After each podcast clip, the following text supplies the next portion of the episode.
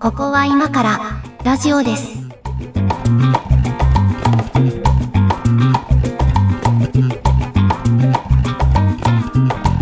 ここは今からラジオですのお時間です。ホワイトは上書きです。横屋敷です。どうもよろしくお願いします。はい、お願いします。えーこれあの複数本撮りをしてるので、あの3本目なんですけど、収録としては。えーっとね、長いですよね、我々のポッドキャスト。話が長い。他の番組をね、聞いてみた。たんですけどね、あの、うん他の番組と比べて、あの、特になんかこう意味のある話をしてるわけでもないのに、めちゃくちゃ長えなと思って、我々のポッドキャスト。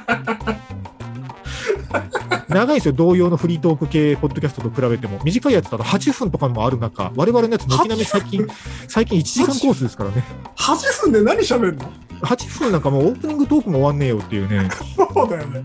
はい、感じなんですけど、なので、まあ、多分今回もどちらかっていくんだろうなと思いながらいきますが、今回はね、はいどちらかるといえばなんですけど、うんえーデスクトップがアイコンで埋まるマンをなんとかしたいっていうテーマでいきたいと思います。おーおーおーうまるまん。まあ、これあの、パソコンのデスクトップのことなんですけど、はいはいはい。あのね、パソコンのデスクトップってアイコンで埋まりますよね。埋まらないですね。埋まらないです。埋まらないマンですか？埋まらないですよ。埋まらないマンなんで埋まんですかの？いやー、だって、ね、とりあえずデスクトップに置くじゃないですか。おううん、で、また次のやつを置くじゃないですか。で、また次のやつを置いていくと、あの自然とだんだん埋まっていくっていう。な何を置いてんのそんなに？その、アイコンつってもさ、いいろいろあるじゃない？いろいろありますよ。なんか書類でテキストであるとか、ああ、まあ、書えーとス類もあるし、クリーンショットスであるとかク、リーンショットもあるし、うん、えー、とアプリのショートカットもあるし、まあ、何でもありますね。カット。ショートカット。はあはあ、何でもあります。何でもありますよ、うちのデスクトップ。よろずやみたいな。何でも置いてるよっていう。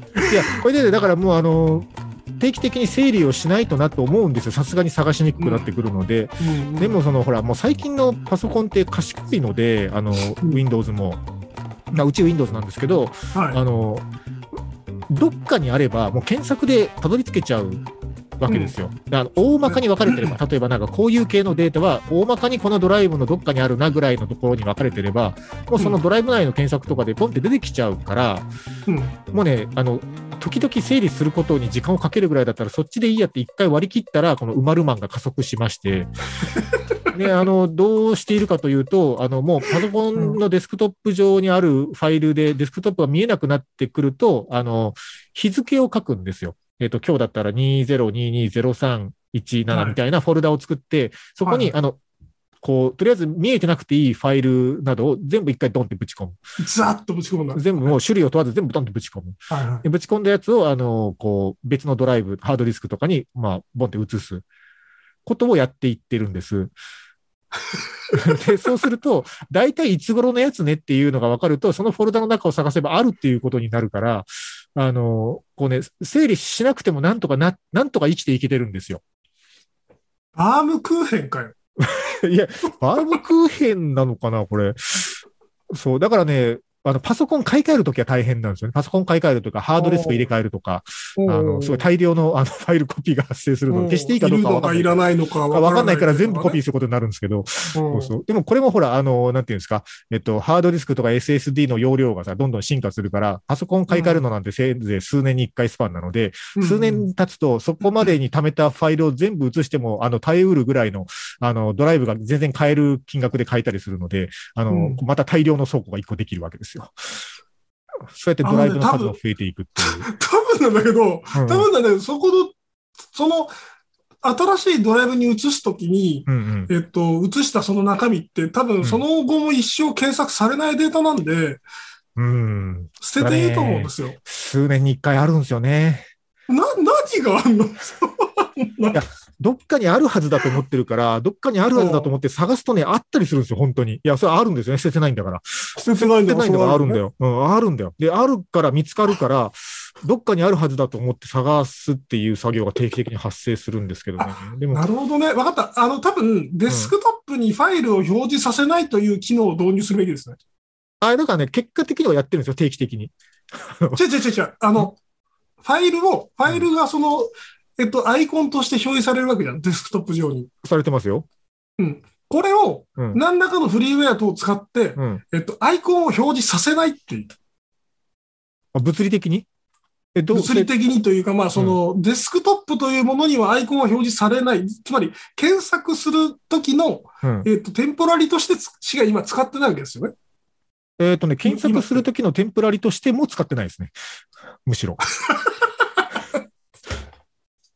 だから、えっ、と、えっとね、あの、うちのパソコンのデスクトップで言うと、えっとね、機能、機能で言うと、まあそうだな、直近、う直近2、3ヶ月ぐらいに作ったファイルとか、あの、うん。使いそうなものとかは、大体デスクトップにあることが多いので、デスクトップが、まあ検索の場所として機能しますけど、うん。えっ、と、それより前のやつになると、えっ、と、その、あの、まとめてフォルダにぶち込んだやつのどれかに入ってるので、えっ、と、うんそのどれかから見るか、あと、その、もう最近あの、アプリが賢いので、例えば何でもいいですけど、えっと、まあ、じゃあ、例えば Excel とかだったら、うん Excel でその、こう、最近作ったファイルの履歴とかが探せるので、ありますね。まあそういうとこころにもあったりするから、まあ最近 Excel もほとんど使わないんで、あの、Google ドキュメントとかだともうドライブにもあるし、ろ。そうだね。そうそう。そうするとね、もう、あの、そんな感じです。だから、えっと、こう、フフォルダにまとめてぶち込むまでの数ヶ月分のバッファがデスクトップ上に展開されている状態っていうことあですかね。あ、なるほどね。それってなんかその、えっと、なんだろう、デスクトップでないダウンロードとかいう別のフォルダとかじゃダメなんですか、ああ、だからね、ダウンロードとかそういうところにフォルダが分かれていくと、初期設定だとなんかブラウザから落としたものってダウンロードフォルダに入るんだけどね。あの、そうするとね、あの、探しづらくなるので、一回全部デスクトップに設定して探しづら、探しづらいの？ダウンロードに入ると。だってダウンロードしたものしかそこにはないじゃないですか。じゃなくて、あの、すべてのファイルが一回デスクトップを通ることによって検索しやすくなってるんですよ。今のうちのシステム。わかります？だから、えっとわか、ら。全然わからない。だからブラウザからなんかダウンロードするじゃないですか。はい。ダウンロードしたダウンロード先を初期設定はダウンロードフォルダになってるやつをうちはデスクトップに変えてあるわけですよ。だから落としたものはとにかく全部一回デスクトップを通る。そう。だから最近ダウンロードしたものは大体デスクトップにあるんです。なるほど。デスクトップ中央集権型なんですね。デスクトップ中央集権型です。ただ、えっと、物理的なスペースの制限があるので、それを定期的にアーカイブしていってるっていうことで、これね、あの、便利、便利なんです？えーっとね、便利なのかどうかはわかんないんですけど、これ、うちデスクトップパソコンがメインなので、デスクトップパソコンをそうやってやってますけど、ノートも使ってるので、ノートも、うんまあ、大体同じようなことをしてるわけですよ。で、そうするとね、あの、ノートパソコンの画面を人に見せて驚かれることは多いですね。大体120個とかアイコンがあるので。ぐちゃぐちゃだった。あの、しかもなんかこう、えっと、種類別に分けられてるとかじゃなくて、だ単純に素のファイルから、あの、ショートカットのアイコンからフォルダからもバラバラなものが120個ぐらいデスクトップにあるので、驚かれることは多いんですけど、あの、それ快快適なんですよね。いや、だからね、どうなのかな、その、わかんないです。他の人がどうしてるのかわかんないんだけど、基本的なその性格として、あの、整理整頓することがやっぱ極度に苦手なんですよ。うすうす今の会話で感じていましたが、うんあの、そのタイプですね。サラリーマンやってた時とかも、その机の両サイドに書類が、あの、マウンテンになっていくタイプ なんですけど、それはそれで。あの、一定の合理性があって、その、やっぱあの、昔使った書類ほど下の方にあるので、あの、はい下手に整理しちゃうとどこにあるか分かんなくなるから、積んどいた方が検索性が高いっていう。だからこれ物理ファイルだからそうなるんですけど、野木さんみたいな人はね、んみんなそういうふうに供述するんですよ。供述。悪いことしてるみたいになってきた。なんかその、うちの祖母がですね、はいはい。あの、その、いわゆる散らかしマンで、はいはいはい。あの、い一見無秩序に並んでいるその、ちゃぶ台の周りっていうのが、はい彼女なりにその秩序立てられているという主張をするんですよ。はいはいはいはい。わかります。なんかその、はい。こうスッと、ここにリモコンがあればすぐ取れるでしょみたいなはい感じ。はいはい。でもそれは絶対無秩序で、うん。はたから見ると。はいはいはい。だからそれ、だから、マゲさんが便利だと思っているんであれば、うん。あの、散らかっていようが全然問題ないし、うんうん。あの、検索できるんであれば支障はないはず。えっとね、便利だと思っているかで言うと、思っていないことはないが、えっと、うん自分の性格上、ストレスなく、こう、作業ができる手法がこれ以外に思いつかないっていう問題なんですよ、これは。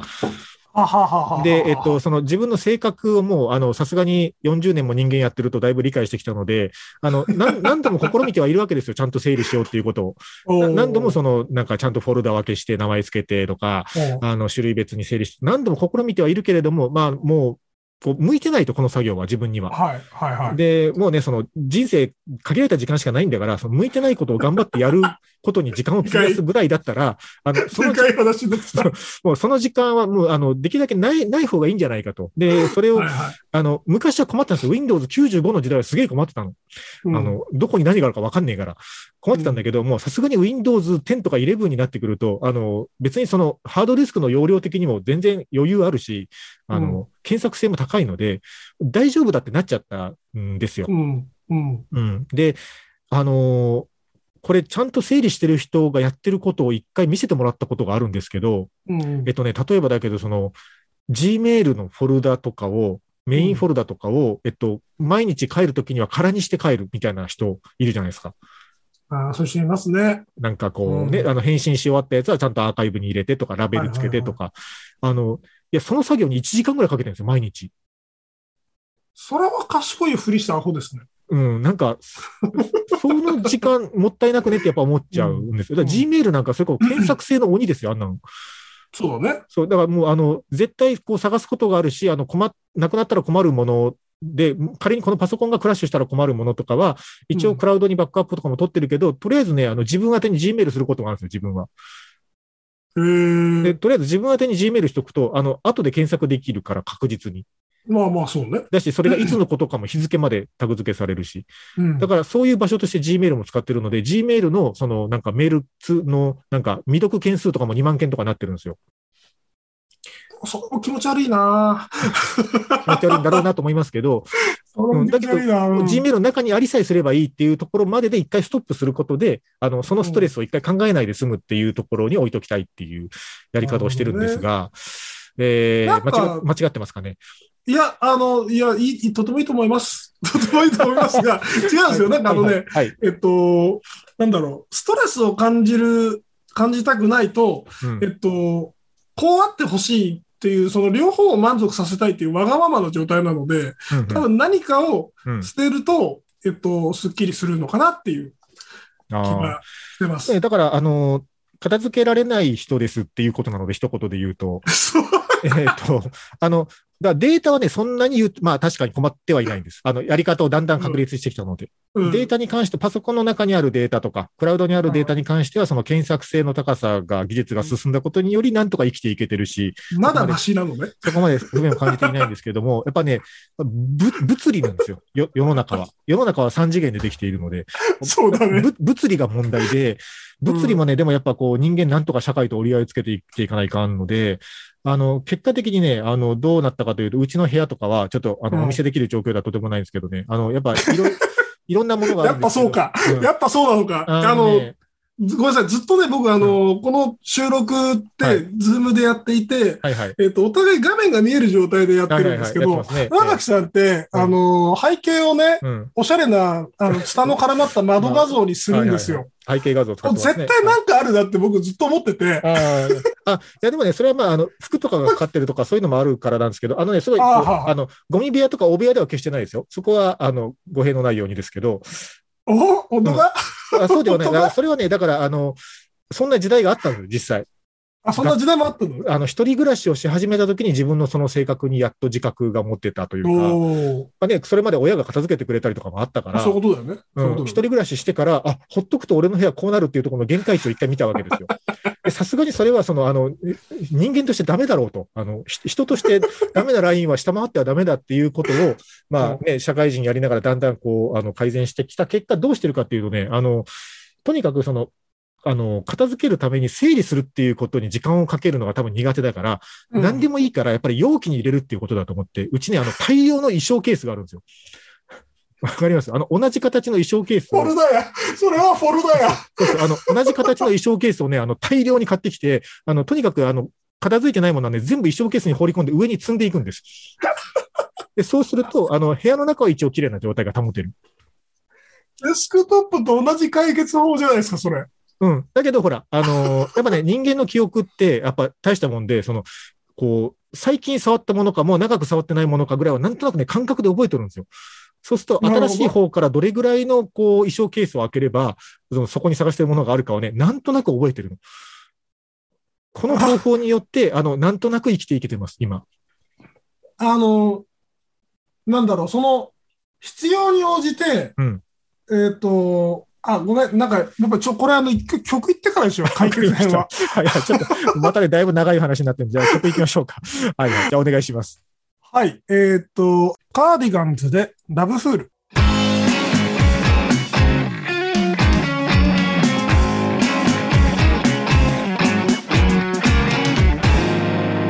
ここは今からラジオです。おー、カーディガンズ、いいっすね。カーディガンズ。ね。なんか、北欧に思いを馳せながら聴く曲ですよね。なるほどね。うん、そうですね。はい。はい。で、えっ、と、今日は、あのね、はい。デスクトップがアイコンで埋まるマンの話なんですけど。デスクトップでアイコンが埋まるマンという話のふりをした片付けられない人の話ですけど、いや、でもほら、いると思うの一定数世の中にはこういう人。いや、めちゃくちゃいるよ。めちゃくちゃいる思うけど、でもほら、あの、なんとか折り合いつけて生きてる奴がいるぞっていうことを発信することで、なんか、その人たちの生きづらさが少し。緩和できないかなっていうね、あの、そういうアプローチです、これは。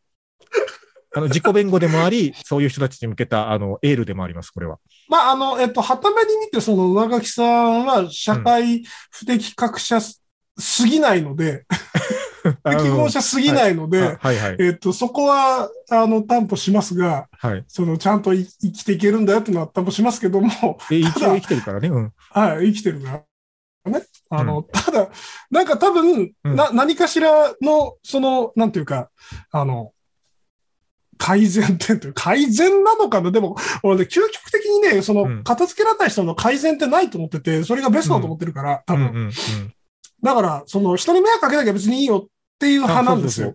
人に迷惑をかけないようにしようと、まあ、その、たまにはね、家に人が来ることもあるし、そそうその、なんか、仕事上ね、あの、必要なデータが見つからないと困るとかもあるから、そういう迷惑をかけないことをどうしたらできるかっていうことを自分の性格と折り合いつけながら、う。うん。考えて考えてやっていった結果、編み出した方法がこれなんですよ。た結果が、その、えっ、と、容器ストック法ですよね。そうそうそうデスクトップもそうだし。そう。うん。なんか多分そのね、ストックしてるものの中に、そのうん再ダウンロードできる、できないものっていうのが、うん。どれだけあるかっていう話だと思うんですよ。結論から言うと僕は全部捨ててもいいんじゃないかなと思ってるんですけど、あの、必要なものを、はい。その、なんだろう、衣装ダンスから探し出す手間と、新しく買う手間っていうのはそんなに変わんないですよ、多分。ああ、はいはいはい。その、えっと、うんワンオフの一点物の何かは、うんえっと、そういう箱を作って置いといていいと思うんですけど、うんうん。別になんか、いつかこれダウンロードしたよな、みたいなやつは、もう一回ダウンダウンロードできるので、うんえっと、このご時世。なので、一回全部捨てちゃった方がいいと思ってます。まあこれがね、その断捨離教の京都の人たちはみんなそう言うんですよ。ああ、もう断捨離教とかないんだけど。うんただ、これはね、あの、宗教が違うのでですね、なかなかこう、折り合いがつかないところだと思うんだけど、あの、基本的にその、まあ、捨てたくない派というか、うーん、なんですよね。その、だから、これ、ちなみになんですけど、今、ここ、そうだな、7畳、8畳ぐらいある部屋、クローゼットも含めは衣装ケースで埋まってるんですけど、あの、えっと、ちなみに、あの、実家にも衣装ケース部屋があるんですよ。あの、ここに収まらなくなったものを実家に運んでいるので、それ、ご家族は特になんかクレームとかないです。あまあ、実家ね、もうそれこそね、あの祖父もあの祖母も亡くなって結構部屋が空いてるので、倉庫みたいなところに置いてるんですけど、余裕まあがあるから、田舎。特有田舎特有のスペースに余裕がある、はいあの利点を生かして、あの、衣装ケース部屋を作ってるんですけどね。なるほどあ。のーだってほら、これた、例えばだけど、その、なんていうのかな。もう使わないもの確かにあるんですよ。もう3年も5年も触ってないなみたいなのも確かにあるの。あるんだけど、えっと、去年の前半ぐらいかな、ちょっと一時的にふわっと暇だった時期があって、うん。別にその整理整頓しようっていうモチベーションでやったわけじゃないですけど、なんとなくこう衣装ケースの中をちょっと入れ替えたりとか物色してるときに、さすがにちょっと。とたたまにすることあるんですよ。だからそういうのえ。ーこれ何が入ってんだっけみたいなのたまに開けてみることもあるんだけど、はいはいえっと、開けてみたと楽きに。そうそう。だから3年、3年5年触ってないなみたいな、まあ、基本的にその機材とかが多いので、あの、ガジェット系とかが。さすがに、さすがに5年も触ってないなみたいなやつとかは、もういいかみたいな、あの、そういう機器とかをちょっと引っ張り出して集めてみたら、まあまあの分量になったんですよ。うんで、それをね、あの、一個一個全部ね、あの、メルカリとヤフオクに出してみたの。うん。そしたらね、あの9万円ぐらいになったんですよ、全部で。うんうんうん、もうまあまあなるやんと思って、あの、もう捨てらんないですよね、そういう体験があると。なんか、都度、都度、都度出したらいいんじゃない？箱に入れるときに都度メルカリに出したら。そうなんだけど、それができるぐらいなら整理してるわけよ。そうなんだけど、せめて定期的にメルカリ出すリミットをつけるんじゃないですか、ああ、だから3年触ってないものはとかうん、そうそうね。そういうのあるかもしれない。で、えっと、今日この話をしているのはですね、あの、もう一個ちょっとこれ、あの、テーマとして付け足したいものがあって、はいはいはい。えっと、と、という、あの、生活をしていますと。あの、うんデータの世界でも、こう、物理の世界でも、うんえーしています。なんですけど、えっと、あ、片付けられない人なのね、という評価をされることはいいんですよ。その通りなんですけど、うんうんうんはいはいえっとね、もうこれ本当にこう自分の中でもこう、こうロジックが破綻してるなと思うんですけど、あの、片片付けられないという、こう、一方でそういう性格を持ちながら、もう一方でね、あの、不衛生なものがものすごく嫌なんですよ。わかります、うんその片付いてないということと、あの、衛生的でないということはね、あの、全く意味が違うんだということを強く主張しておきたくて、そう、それはそうだよね。うん。その、なんか、物が乱雑にこう、置いてあるという状態でも、あの、清潔であればいいんですよ、別に。その、こう、不衛生でなければ。ただまあまあ、あの、そうならないから、だんだん汚れていくから、その、とりあえず箱に入れるみたいな方法で片付けてるんだけど、まあ、主主に、その、なんていうんですか、あの、台所とかシンク周りですよ。うん。はね、あの、えものすごい、こう、ちゃんと衛生的に保っておきたいんですよ。うん。で、ここがね、合わない人とは決定的に性格が合わないっていうことが、あの、最近分かってきまして。うんうんうんうん。なんかその、捨てられない人の中にも不衛生な人もいるもんね。そうそう、あの、だから、うんえっと、不衛生をも良しとする宗派ではないということを言っておきたい。まあ、良しとはしてないのかもしれないけど、不衛生にも耐えうる宗派ではないということです。なるほどね。うんそういう陣営ではないと。そういう自衛ではないです。あの、うんだからね、シンクに洗い物が置いてあって、一晩そのままとかはね、あの、めちゃくちゃ嫌なんですよ。あ、俺もそう。そうそうん。それ、なんかまあ、どっかで一回見たこと、あなんか食品衛生者講習かなんか受けた時だと思うんですけど、そのどれぐらいじゃあ、その水につけっぱなしのあのマグカップに雑菌が発生するかみたいなことを映像で見たりとかすると、もうね、もう嫌なんですよ。あの、すぐ洗わないと。う。うん。なるほど。うん。だからそういうことをなんかどっかでするじゃないですか。例えばそれこそなんか、何？合宿とかでどっか行ってみんなで泊まったりとかして、なんか洗い物とかこまめにしてると、お前その全然片付けられないやつのくせにそういう洗い物なんかするのな、みたいなことを言うやつがいるわけですよ。そこはもうなるほどねち違うと。そこを混同するなと。そこを混同するんじゃないっていうことをね、今回強く主張したかったんです。それはね、あの、うんえっと、多分そういうことも多いでしょうねと思うんですけど、うんえっと、多分ね、その、片付ける、片付けとかだけではなくて、多分ね、そのマイルールがやっぱり強いんですよね。あーあー、なるほど。あ、そういう評価もできますか。あ多分、はい俺も、俺もそうなんですけど、マイルールが強いんですよ。だから、その、便所も、うんその、ここが、うんここがその、ケツに触れる部分で、はいはいはい。ここ、ここが、ここはまあ、その、だから決定的にきれいにしないといけないポイントみたいなやつがはいはいはい。あって、うんそこがクリアになってて、で、他がなんか、多少ちょっとなんか、埃が溜まっていたとかでは、はいはい。まあ別にいいんじゃないっていう。ああ、いや、だからあれですよ、あの、大きい方の、あの、便所入った時は、うんあの、まあ、ない時はしょうがないですけど、ある時は必ず、あの、便座拭くやつで拭きますよ、一回。うんうんうん。そういう、だから、うんその、自分ルール。自分ルーまあ、そうね、自分ルール、まあ自分ルールなのかな、これも。ル。なんかこだわりを感じるのよ。なんかいろんな、いろんな局面の。えーとね、だからこだわり、まあこだわりなんでしょうけど、一言で言っちゃうと、うんうんこだわりなんでしょうけど、その、えっと、こだわりがある人は嫌いじゃないけど、でもなんかこう根拠のないこだわりはあんまり好きじゃなくて、うん、根拠をつけてるんですよね。そうそうそう、つけ、つけてるって言われるとまたあれなんだけど、ほら、あの、いやだって物理的に雑菌が発生するじゃないですか。そのうんシンクにつけられたマグカップからは。で早く洗うほど、その雑菌が少ない状態で早くクリアな状態に戻せるじゃないですか。そう。そうね。という、あの、科学的根拠があるわけですよ、これは。で、物が乱雑に置いてある部屋にいても死なないけど、雑菌は最悪死ぬわけですよ。腹壊したら。うん。だからこれ、ねなんか、のい命の話をしているんですけど。伝わりませんかね、これ。あの、真剣さは伝わるんですけど、うん。なんかこう、うん、話が急にでかくなったなっていう。えー、伝わんないかな、これ。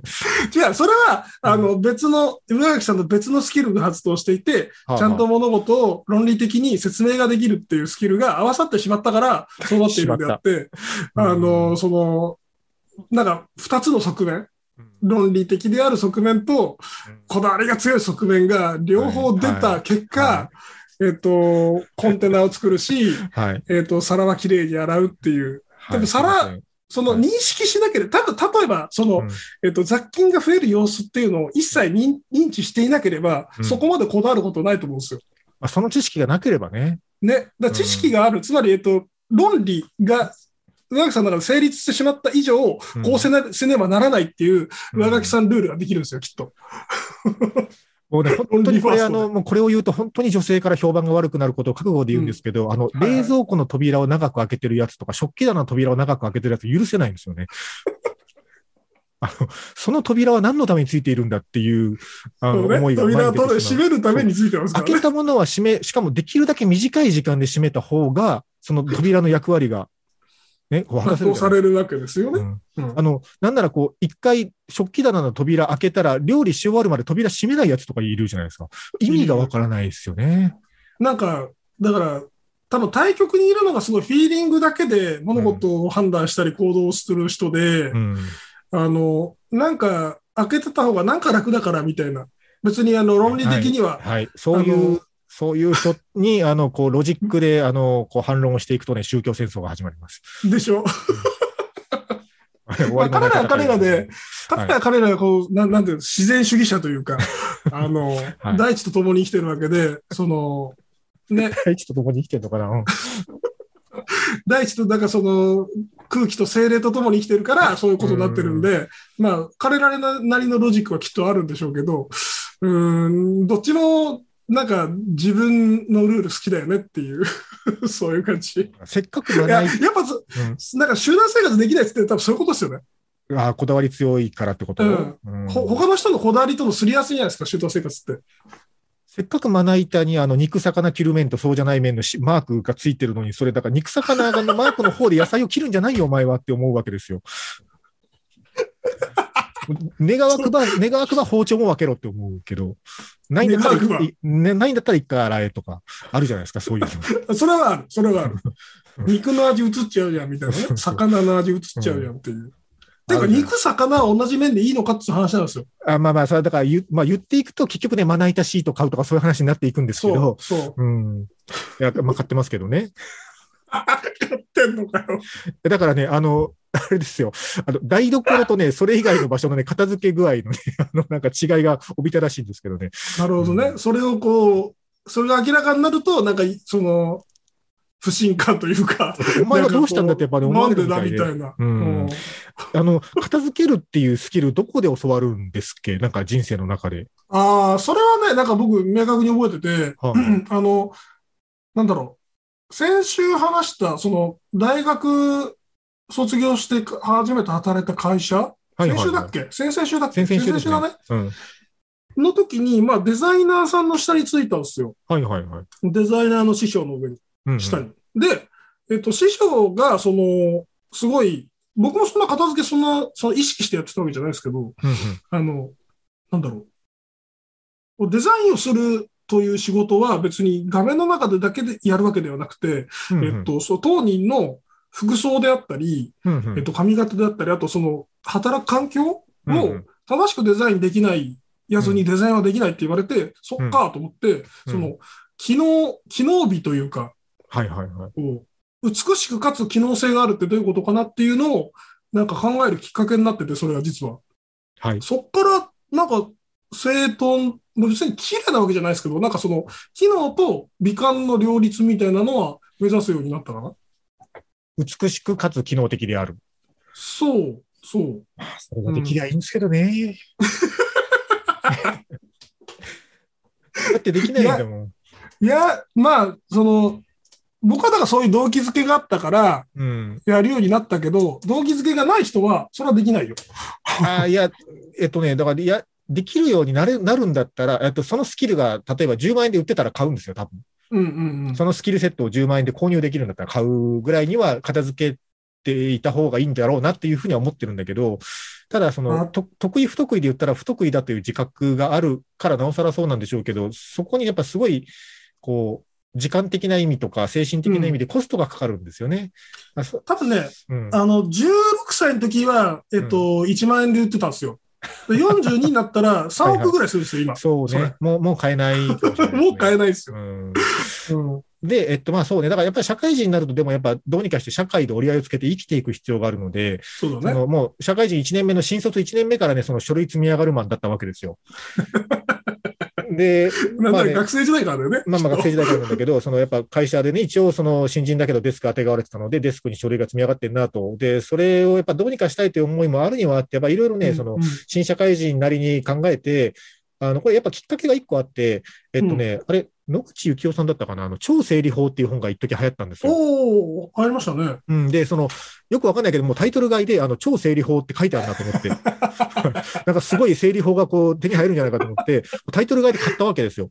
はいはい。で、その、あの、超、あの本に書いてあること、すごい、あの、こう、端的にまとめると、その書類の整理、例えば書類の整理うんを例にとると、その、えっと、普通の人はファイルに分けていこうとすると、書類を整理するのが。うんうんで、この本を手に取っているあなたは、多分そういうことはできない人なんだろうから、うんあの、そういうやり方をお勧めしないと。あの、どうせどっかで行き詰まるし、その、どのファイルに入れていいかを迷うものとかが出てきたときに作業が止まると。うんうんうん。だからそういうことにならないようにするためには、何も考えずにシステマティックに、あの、書類をファイリングしていく方法に変えた方がいいって書いてあって、で、あの、クリアファイルなんですよ。あの、なんていうんですかね、クリアポケットこう、うん書類が2、3枚ずつ入るぐらいのうんやつを、あの、大量に100枚入りとか買ってこいと。でうん、とにかくその今日発生した書類とかを、えっと、保存すべきものだけ残して、あとは全部ゴミ箱に捨てて、保存すべきものはもうとにかく全部それに一回入れろと。で、うん立てる。で、それをあの毎日繰り返していく。そうすると、まあ、1日1枚だとしたら、別に1日1枚でも3日に1枚でもいいんだけど、こう、それが何百枚か棚にこう立つよねと。で、それに、えっと、例えば、週に1回とか、月に1回とか、えっと、こう、インデックスをつける。例えば、22年7月とか。うんうんうん。要は、こう、すべての書類を時系列で管理しなさいと。おいうことを言ってて、で、ん時系列で管理していくと、その人間の記憶というのは、いつ頃扱ったものかっていうのをなんとなく覚えてるから、あの、はい。あこれよりは古かったなとか、この出来事よりは前だったなとかっていうことで書類に行き当たるし、えっと、はいはいはい。特にその、整理するときに迷う必要がないと。これは、えっと、営業関係の書類だからこっちのファイルだなとか、これは、えっと、経理の書類なんだけど、一応営業データのやつだからどっちに入れようかなみたいな迷ってる時間が多分そういう人は苦手なんだから、そういうことを考えなくて済むという方向にすべきだと。いうことが書いてあって、うん。で、あの、一番新しいファイル、つまり、こう、ファイルを右から並べていったとすると、一番左側にあるファイルは、一番新しいファイルになるよねと。うん。で一番新しい左側にあるファイルだけが、その、今進行中のバッファーの部分だと。うんうんだから今日やらないといけない仕事とか、今日明日のあの使う書類なんかはそれに入れて一番左に置いときなさいと。うんそうすると使うやつは全部そこにあるから。で、ないときはいつ頃のやつだったかを遡ればいいっていうルールで、全部それにもう例外なくそうしなさいって書いてあって、うんうん一回ね、それに取り組んだんですよ。おううん。そしたら、あの、机の上にそのファイル立てる場所が足んなくなっちゃって、あの、うん、そうだよね。なんか、なんかその、バッファのクリアの方法を教えてくれてないよね。あそうそうそうそう。だからまあ、あの、会社にいるときはね、あの、結果的にはそこまでうまく機能しなかったんですけど、あの、そこからこう、その考え方そのものをやっぱりいただいていて、あの、えっ、と、パソコン上のデータの整理とか、あの、今部屋にその衣装ケースを積み上げている方法とかも、結果的にはね、うんその超整理法の応用なんですよ。そうだよね。うん。今、デスクトップで行われていることを言ってたもんね。あ、そうそうそうそう。そうなんです。そうなんです。だよね。そう、デスクトップが一番こう最新のフォルダということですね。うん。はい。だから、超整理法方式しかないんじゃないかなと思ってるんですけど、片付けられないマンに、あの、できることは。はい。そうです。あと、まあ、その、さっきも言ったけど、バッファの解放を何らかのルールでやれば、なんか、いい感じに資産が減りそうですけどね。あのーで、多分まあそういう性格で自分みたいな人は、あの、捨てられないマンだと思うので、うん。うんあ、の、じゃあもう、あの、5年以上使ってないファイルは捨てなさいよって言われても、やっぱり捨てるの抵抗があると思うんですよ。うん。だからね、やっぱなんか、あの、なんですかね、えっと、こう、過去の書類とかデータも一式預かってくれるサービスとかそのうち使いそうな気がします。反 SDGs ですね。それは あの、どうしても SDGs の話に持っていくのやめません？これまとめ撮りしてるからさ、もう、ノリが、ノリがね、続いちゃってね先週だいぶ SDGs のこと言ったからさ。えっ、とだって、ほら、その、ストレージをさ、やっぱ消費するじゃない。はいはいやっぱ限度がありますし、はいえっと、あれですよ。船垣さんが亡くなった時に、はい、はい、それよく言われる。どうすんの？それ。それよく言われるんですよ。ね。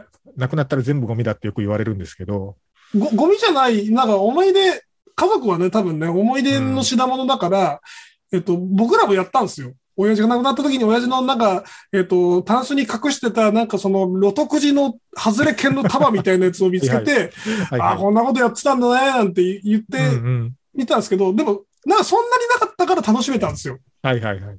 山のような、その衣装ケースを目の前に、家族はどうしたらいいんだっていう。うんやっぱりこれ、どっかの番組でも一回言いましたけど、やっぱこう、あの、死んだ後にそういうものを全部どうにかしてくれるサービスと契約をしておく必要がありますね。業者、業者をトライするという。業者委託の必要性がありますよね。まあ、そう、その業者にこう死んだっていうことをちゃんと連絡するシステムがなんかいるから、やっぱチップ埋めるしかないよね、これね。うんうん。そう、その業者とそういう契約をする必要があるね。そうそうそう。まあでも、いつか、いつかそこはテクノロジーであの実現するでしょうという期待を持って生きています。明日死ぬかもしれないんだ明日するかもしれないけど。どね。はい。えーと、じゃあ、一いや面。白かった。はい。はい。えー、じゃあそうだな。ゲシュタルト乙女で日曜日。ここは今からラジオです。ラジオです。今日、だから珍しくその片付けられない話からそこまで脱線せずにエンディングまで来てますそうだね。どうどういや、あんまりにもやっぱ圧が強くて。いや片付けられない圧が強くて。でも、ね、どうですか？一定数いると思うんだけどな。こいや、いるいる、いるし、なんかみんな、いや、多分でも困ってると思うんですよ、そういう人たち。別にその片付けられないけど、別にいいやと思ってる人はそんないなくて。そうだ、困ってんのよ。困ってるくせに直さないのよ。そんな言わないであげてよ、もう。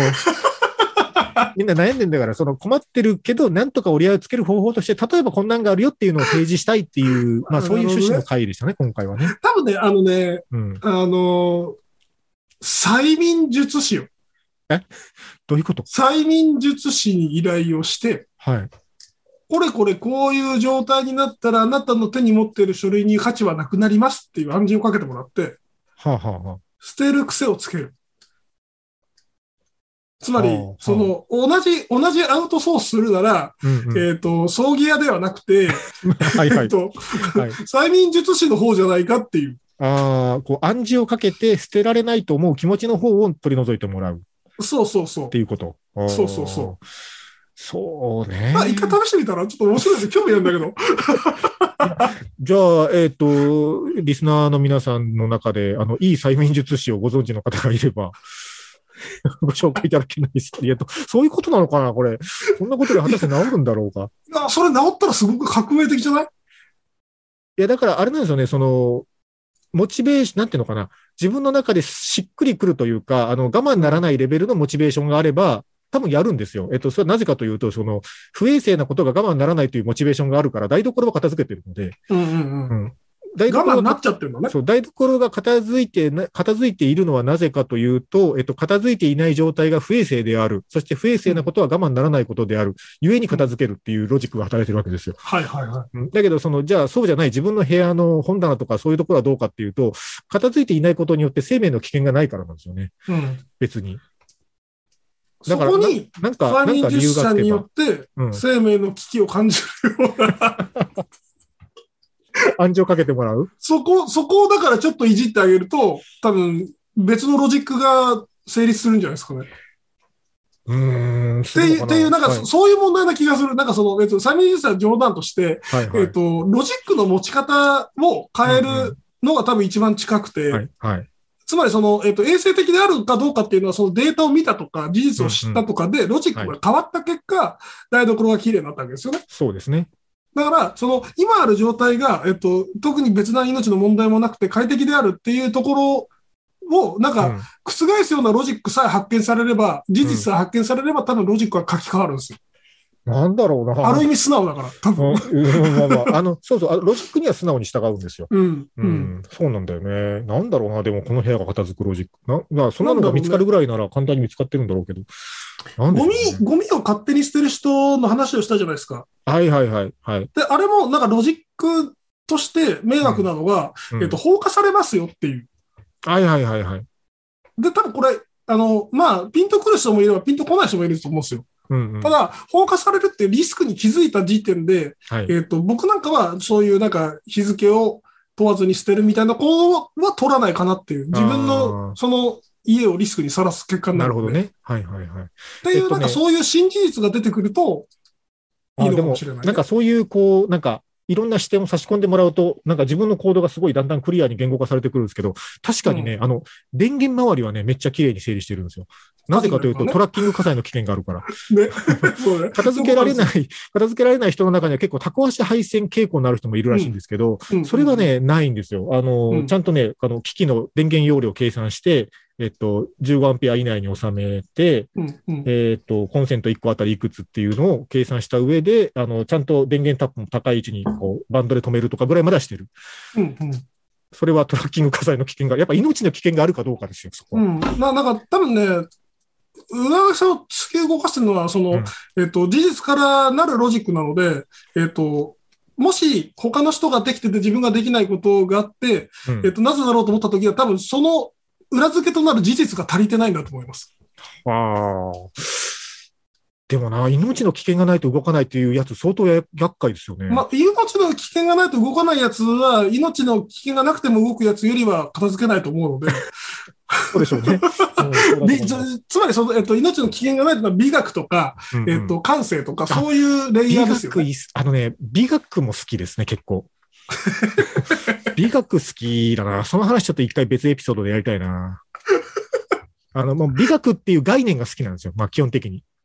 ああ、なるほど。うん。なんか世の中のその断りとかルールとかに一切反してるけど、美学で動いてますみたいな人はね、すごい好きなんですよ。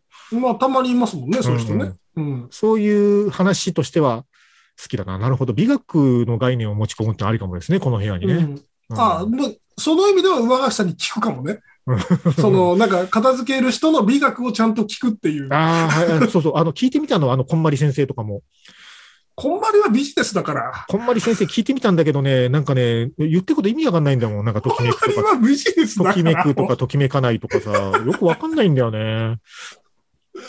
それはまあ、あの人は美美学じゃなさそうなのうん。で、また、よくできたマーケティングだと思うので、なんかそはい、の、はい。ね、また違う、違うやつかな。こんまり先生の美学ではなかったですね、自分には、ね。なかったでしょうね。ううんんうんいや、片付けられない人が片付けられなさを克服した話とか、なんかこう別の美学やこうロジックでこうやってなんとか折り合いつけてますみたいな話があれば聞きたいけどね。なんか、上垣さんがおしゃれだと思うデスクを保っている人になんか美学あるんですかねみたいな。まあ、美学あるんですかねっていう問はいではなくて、なんかその、その人と話して一貫してるものを見つけるとか、きっとそこに裏付けされてると思うので、もういや、それもね、試してみてるんですよ。あの、すごいこの人のデスクは綺麗だなとか、この人はすごい片付けるの得意そうだなっていう人を見かけたら、あの、うんこれまでの人生においてはね、やっぱ何度か話しかけて聞いてるんですよ、コツを。うんうんうん。でもね、基本的にね、あの、割とこう傾向として似てるのはね、掃除が好きっていうのがあるんですよ。なんかそもそも？片付けるという作業が好きっていうのがね、あるんですよ。なんか、そもそもあじゃあそこに片付け嫌いだけど、そう、なんかこう、綺例えばな人みたいな。会社、会社だと、その、例えば会社に出社してきたときに、なんかね、ちょっとやっぱ出社時間を他の人より10分15分早くして、あのうん自分の机とそのデスクにある電話機の受話器のところまで一回拭くぐらいのことをしてる人はやっぱデスク綺麗なんですよ。ああ、まあ、そうだ、そうだ、そうだね。で、そそれはまあ素晴らしいことだし、あの、うんぜひ続けていただきたいんだけど、でもそれね、やっぱその、その行為が好きでやってるんですよね。ベースとして、どうやら。もっと言うと、なんかそれなんか仕事に入るための準備運動とかさ、なんかなんかそうやルーティンだよねそうそう、それ、それよく言うの。そう、なんかそれやってると仕事のスイッチが入るとか言うのよ。意味わかんい。ないと思って。なんか、もう直接関係ないもんね。関係ないじゃん。机の綺麗さとそ。うそうそう、関係ないですよ。そうあの、あれ、なんか文学記念館とか言うと、その文豪のさ、書斎を再現した、あの、うん。書斎を再現したブースとか見たりする。めちゃめちゃ乱雑なやついるもんね、文豪でも。そら文豪はどちらかというと、社会に適応できない人たちだから、うんうんそりゃそう、綺麗な人の方が珍しいんじゃないですか。だから、そう、あれじゃないですか、そう、生み出すもののクオリティと、その、な机の綺麗さ、比例しないってことじゃないですか。あ、それはそうじゃないですかそ。こに相関はないですよね。うん。そうそう感ないし、まあ困ってなければ別にいいんですよ。そう。だから、えっと、かちゃんと片付けたら、綺麗な仕事ができるよ、いい仕事ができるよっていうロジックは自分の中で成立しないということです。そう、そうだね。それはそうだ。うんうん。いい仕事ができるようではないなと思うんですよね、だからね。いい仕事が動機ではないね。うん。で、唯一の動機が命の危険しかないんだ、今。そうそうやっぱね、あの、まだ死にたくはねえっていうのはどっかあるのと、えっと、えっとね、特にその食にまつわるところの衛生環境にこう強いモチベーションが発揮されてるのは、あのね、お腹弱いんですよ、ベースとして。うんうんうん。あの、すぐお腹壊すとかがあるはいはいの。と、えっと、その、だから賞味期限とかも超厳密に管理するし、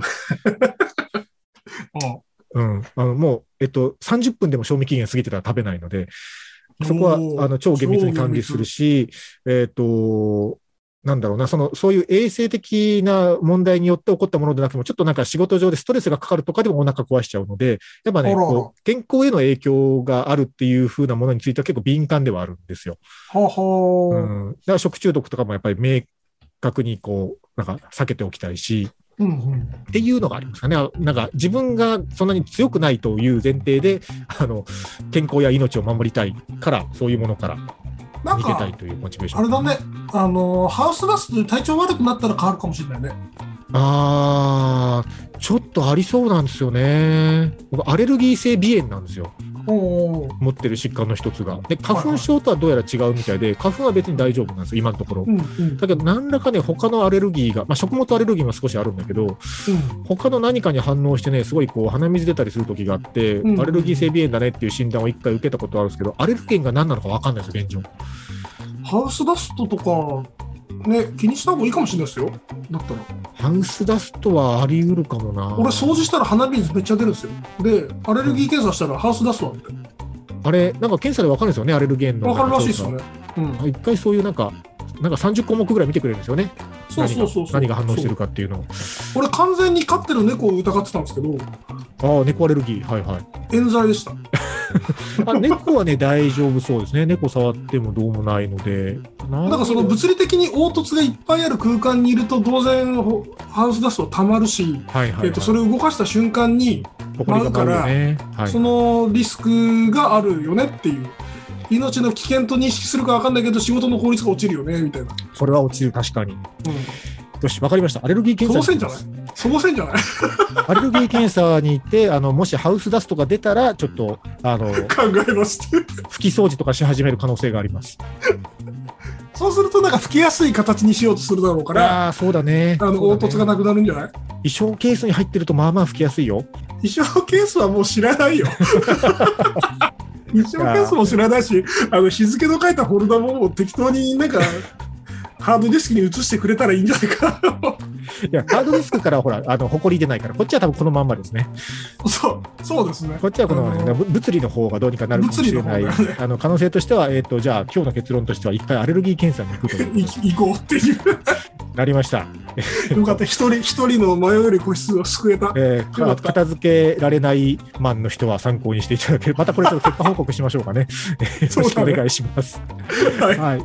えーじゃあ一応毎回言っておきましょうかね。あの、番組のポッドキャストフォローできますので、えっと、ちょっとでもこの番組聞いてみようかなと思ってくださった方は、えーフォローボタンポチッと押していただけるとありがたいです。お願いしますはい。えーメッセージもよかったら送ってください。公式サイトから送れます。詳細は概要欄を見てください。ということで、えー今日もありがとうございました。ありがとうございました